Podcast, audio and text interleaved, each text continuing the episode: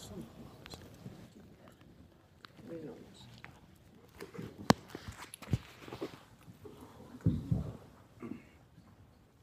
الحمد لله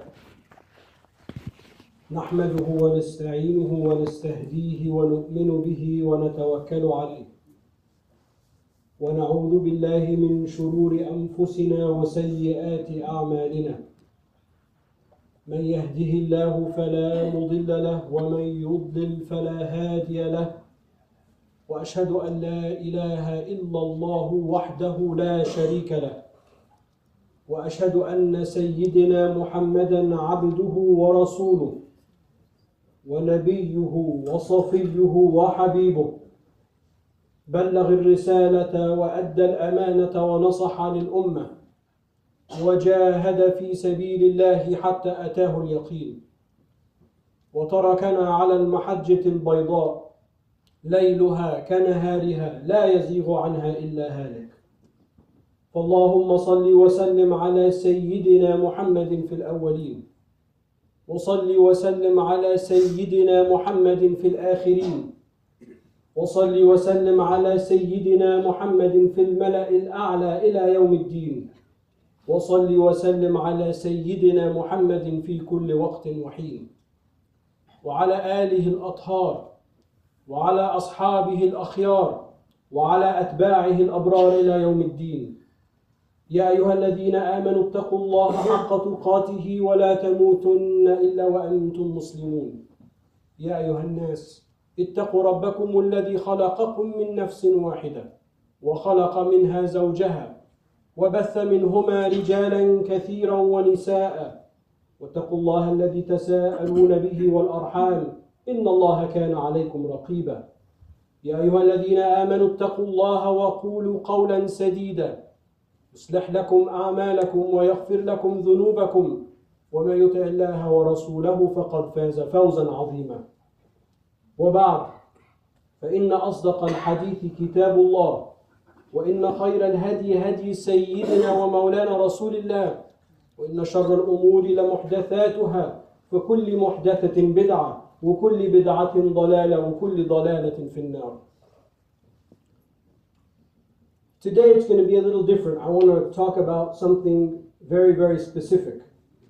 But I want to talk about it because of the importance of what it means for the greater community in not just this country, but the English speaking Muslim world. Earlier this week and late last week, there was a video clip that was circulating of Sheikh Hamza Yusuf from a few years ago discussing the hadith of Imam al-Nawawi, the 40 hadith of Imam al-Nawawi. And in this clip that was circulating, Sheikh Hamza was discussing the traditional Sunni opinion about the relationship between people and political authority. And was drawing an example between that and the Syrian revolution.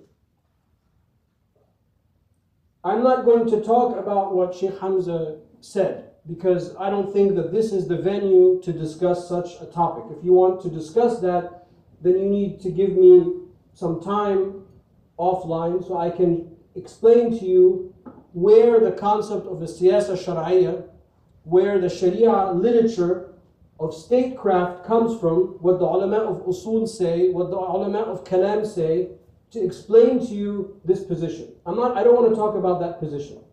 All I say is we ask Allah subhanahu wa ta'ala to alleviate the suffering of the Syrian people. Amen. But what I want to tell you is the following. Probably, first of all, just a show of hands. How many people know what I'm talking about, have seen this clip? Okay, so most of you, maybe, you know, as my teachers used to say, ignorance is bliss. Maybe it's good that most of you don't know what I'm talking about. So, alhamdulillah. So, but let me tell you what I want to talk about in relation to this.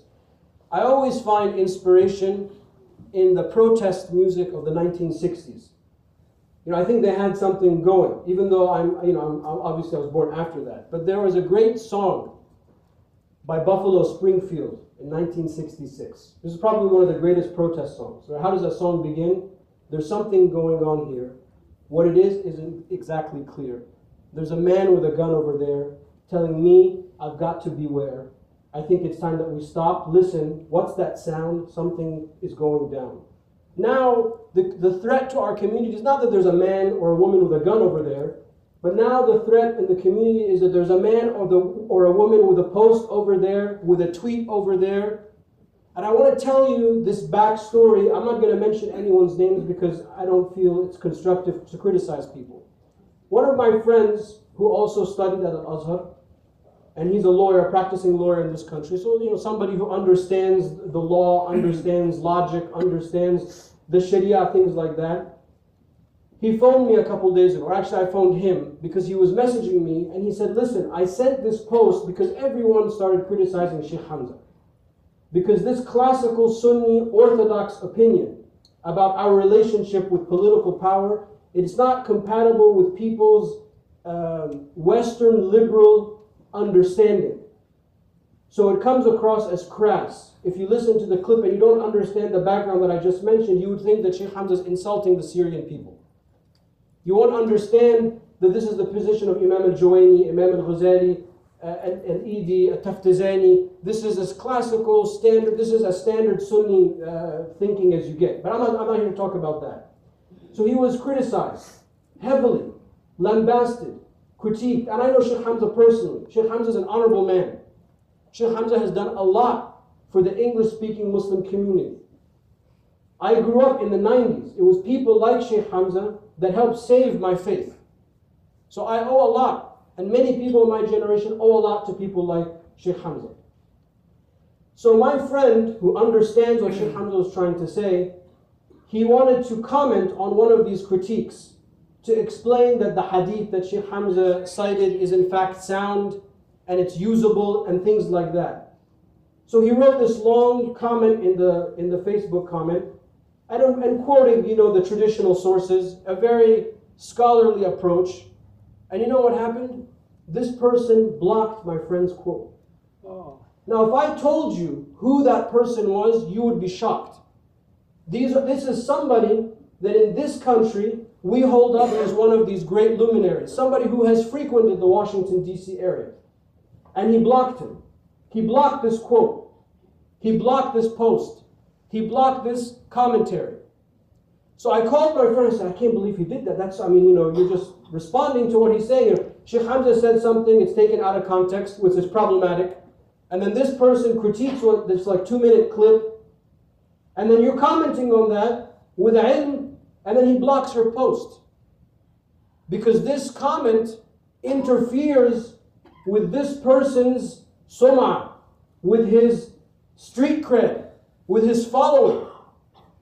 And then my friend went on to tell, and this is why I don't comment on these things online, because I think it's a waste of time. But you know what my friend told me? He said, not just that, but there's another person who I won't name her name, and she told him, Look, why don't we just be friends in the real world, but let's not be friends online? Why? Because he's interfering with her fame, he's interfering with her writing, he's interfering with her quote unquote professional commentary. Somebody else, my same friend said somebody else in another country. Now, these first two people are people that you know. If I said their name, you would know them immediately. People that have verified pages. He told me somebody else, also English speaking, but outside of this country, at least had the decency to send him a private chat and ask him to please remove the content, to remove his commentary. You have the right to drag a man's name in the mud, and you don't allow the free expression or, or back and forth commentary. This is where we are, and I want everyone to listen to this because you all are being played and you are being lied to by these people. The Prophet ﷺ, he said, The hour will not come until the fitna, plural, appears. وَيَكْثُرُ الْكَذِبِ And lying becomes normal and common. And these people are lying. This is not the knowledge that we learned at Al-Azhar or any of the other places of Sunni learning. And Al Azhar, the way we learn is that after the Shaykh gives his you know, lesson, there's a part of the lesson called ta'jiz. You have to stumble the sheikh. So the sheikh represents one madhab, one viewpoint. And our job was to argue with our own sheikh the other madhab's viewpoint.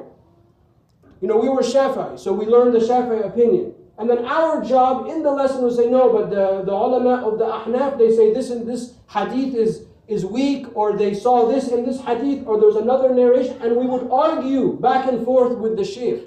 What was he teaching us?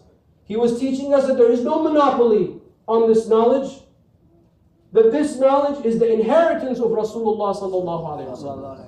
And our job is to ascertain the truth wherever it comes from. Imam al-Shafi'i himself, he said, I never debated with anyone. Listen to this. Imam al-Shafi'i, talk about street cred. He said, I never debated anyone except I asked Allah subhanahu wa ta'ala to make the truth manifest on him, my opponent so that I would submit to the truth.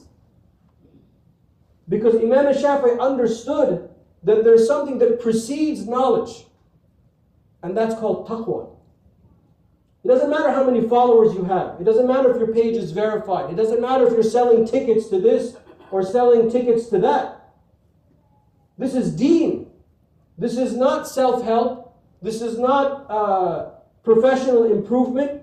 This is deen. This has to do with this life and the hereafter. This is serious stuff.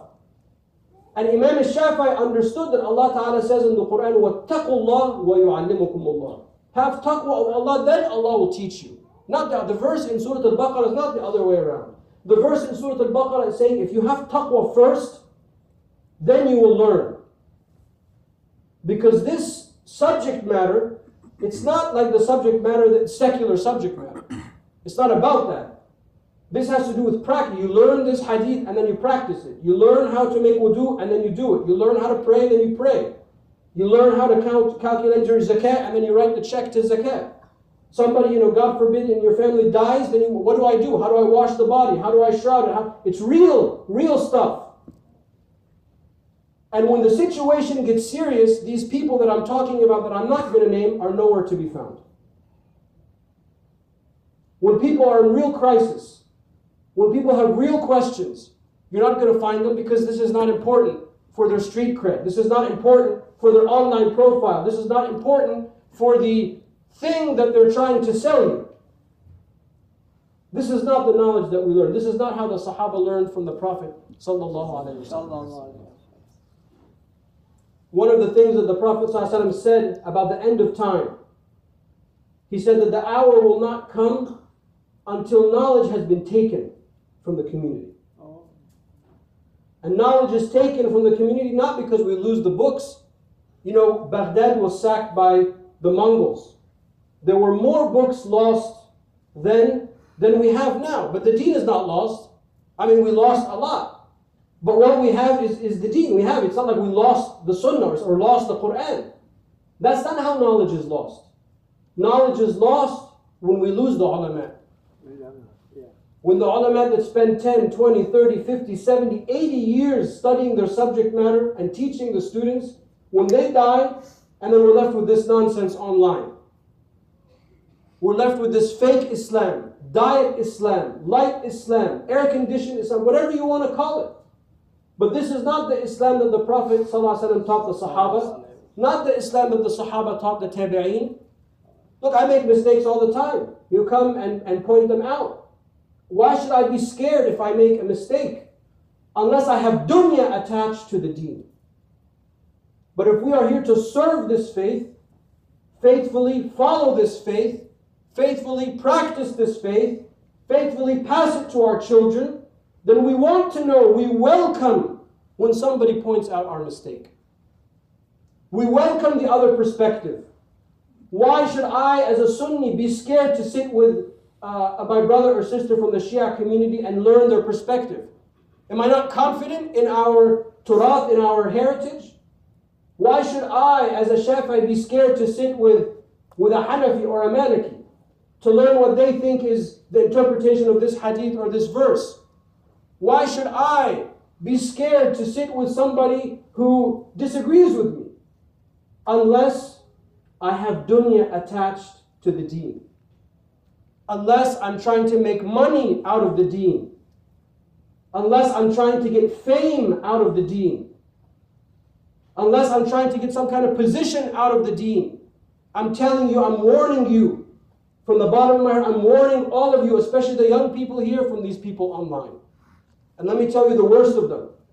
The people that I mentioned are actually people who they have some, you know, some fragrance of ilm. What's worse than these people are these academics, the people at the think tanks, the people writing their political scientists, political commentary, and arguing that our history, our heritage, our intellectual heritage is not compatible with the modern world. That's not true. أعوذ بالله من الشيطان الرجيم. Amen. This is a lie. Our principles are valid for every time and every place and every circumstance. This is a cornerstone of our faith, our belief as Muslims. The Quran is the eternal, uncreated word of Allah subhanahu wa Allahu ta'ala. Akbar. Kalamullah al-Qadim. You want to tell me that Allah subhanahu wa ta'ala is not valid now? Then you're not worshipping Allah subhanahu wa ta'ala. You're worshipping something else. You've created this God with a lowercase g and you've submitted to it. Whether it's called liberalism, whether it's called republicanism, whether it's called democracy, whatever the case may be, you are worshipping other than Allah subhanahu wa ta'ala. Now you don't understand that perspective, you don't understand this ayah, you don't understand this hadith, that's a different story. Let's understand it. But the principles are pretty clear. The principles of the dawla, of the state, of the imam or the sultan, of the leader, the, peop- the principle of ahl al-halli wal the people that bind and loosen, the people that have the power, the shauka, the, the military and political power to be able to make a substantial change. Those concepts are eternal. Even when we talk about our own civil war in this country, the, the Confederacy was talking about the same things. About the state, the formation of an army, a constitution. The first thing that they did with the formation of the Confederacy is they drafted a constitution. And then they raised an army, the Army of Northern Virginia, led by Robert E. Lee, who is still hailed today as one, a great American, even though he was on, and the Civil War, by the way, the official title of the Civil War is called the War of the Rebellion. Even in our American parlance, we call it a rebellion. But yet we study these generals and we study and we, we forgive them, and society has forgiven them, and it was a blemish on our, a stain on our growth, uh, our evolution as a republic, as a democracy. But even these concepts that these so called experts are telling you are, is, are not compatible with our Islamic beliefs, even in this country we talk about them in our secular life. Allah subhanahu wa ta'ala, He says in the Quran, وإن أكثرهم وإن يت- وإن وإن وإن يتبع وإن يتبع أكثرهم إلا ظنا إن الظن لا يغني من الحق شيئا. Most of them follow assumptions. Dhan, assumptions. Indeed, assumption does not have anything to do with the truth. In Surah Yunus. And this is the key. Truth is truth. Everything else is not truth. So they are assuming. even in English, I know there are some young people here, so I don't want to say the expression, but even in English, we have we have an expression about assumption. Assumption only makes a what of you and me. Why do we have this expression? Even in see, look, it's tra- look. This is the verse of the Quran. Of course, Allah doesn't say that in the in the verse, but this is the same concept because an assumption is not based on fact. You think you are right, but what stays is truth. جاء الحق وزهق الباطل إن الباطل كان زهوقا. Truth comes and falsehood. Uh, truth comes and falsehood vanishes, because the nature of falsehood is that it vanishes.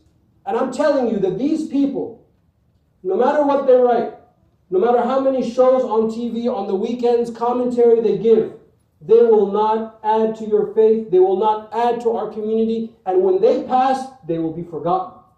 And this is the sign of true bid'ah. This is the sign of true fitna. This is the sign of true Khawarijism, is that they are unable to sustain their thinking generation after generation. The only thing that stays is the sunnah of the Prophet wasallam, and those that serve it and teach it and pass it on. The Mu'tazilites, who we talk about all the time when we study. Where are the Mu'tazilites? Where is this chain of narration going back to the Mahdi? We don't know.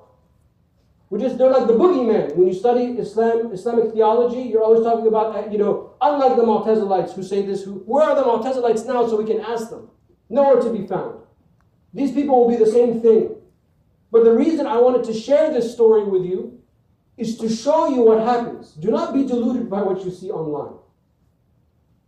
Stop, like the song says. Think about what you're hearing. Read those comments and notice how everybody on this uh, thread supports that post and there's no opposing views, for example. And see where is the dunya in all of this. See how people are using this faith for dunya in all of its manifestations. So let this be a warning for all of us. أقول قولي هذا أستغفر الله لي ولكم فاستغفروه إنه هو الغفور الرحيم.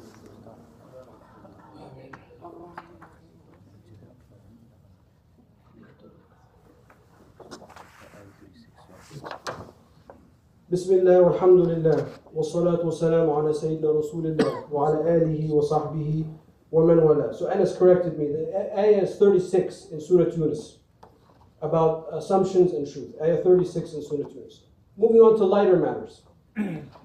Next Saturday, we have a taste of ICCP.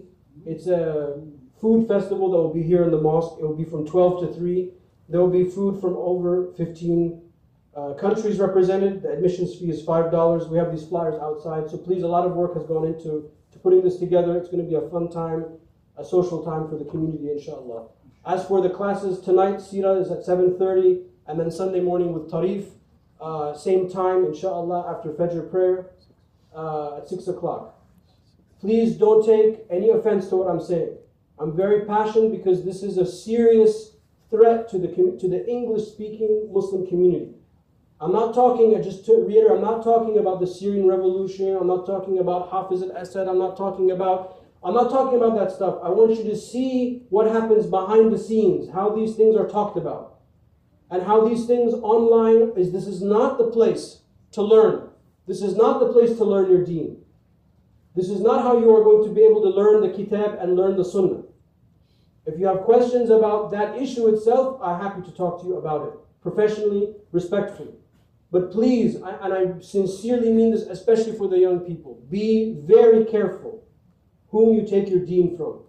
Be very, very careful because this is a serious matter. I ask Allah subhanahu wa ta'ala to protect us, to protect our faith, and to protect us from all fitna. I ask Allah subhanahu wa ta'ala to take us away from all tribulations in this community and make us safe from all of the fitna that is around us. I ask Allah subhanahu wa ta'ala to give us the light of this faith in our heart, to give us light of the sunnah of the Prophet ﷺ in our heart. I ask Allah subhanahu wa ta'ala to have mercy and blessings on our parents and on those who have passed before us. I ask Allah subhanahu wa ta'ala to protect our children, to protect their innocence and to protect their deen. I ask Allah subhanahu wa ta'ala to give success to all of our students in this academic year. I ask Allah subhanahu wa ta'ala in these blessed days of the month of Muharram, may this new Hijri year be a, a year of renewal for us, a year of nearness to Allah subhanahu wa ta'ala, a nearness to the sunnah of the Prophet sallallahu alayhi wasallam. For all those who are ill and sick, I ask Allah for a quick and speedy recovery. For all those that are in debt, I ask Allah subhanahu wa ta'ala to meet our financial obligations. I ask Allah subhanahu wa ta'ala to descend upon us with His love and His mercy. May He make this community even stronger and tighter, and may it grow in the best of way. May it be, like the verse says, a beautiful word, a beautiful tree that grows uh, firmly in the earth with branches that grow profusely in the, in the air. I ask Allah subhanahu wa ta'ala to alleviate all of the suffering for our brothers and sisters in Syria, for the Rohingya, for our brothers and sisters in Kashmir, for all of our, our, our Muslim brothers and sisters everywhere. I ask Allah subhanahu wa ta'ala to guide them safely out of their tribulation. I ask Allah subhanahu wa ta'ala to give us the ability and the strength to help them. May our dua reach them. May they find comfort with this dua. May they find comfort on this blessed day of Jummah, in this blessed time of Salatul Jummah, in this blessed month of Muharram. فاللهم اهدنا فيمن هديت اللهم عافنا فيمن عافيت اللهم تولنا فيمن توليت وبارك لنا فيما أعطيت وقنا واصرف عنا شر ما قضيت اللهم تقبل صلاتنا وصيامنا وقيامنا وركوعنا وسجودنا يا أرحم الراحمين. اللهم اغفر لنا ذنوبنا وإسرافنا في أمرنا وثبت أقدامنا وانصرنا على القوم الكافرين. اللهم احشرنا تحت لواء نبيك صلى الله عليه وسلم يوم القيامة. واسقنا من يده الشريفة شربة ماء لا نظمأ بعدها أبدا.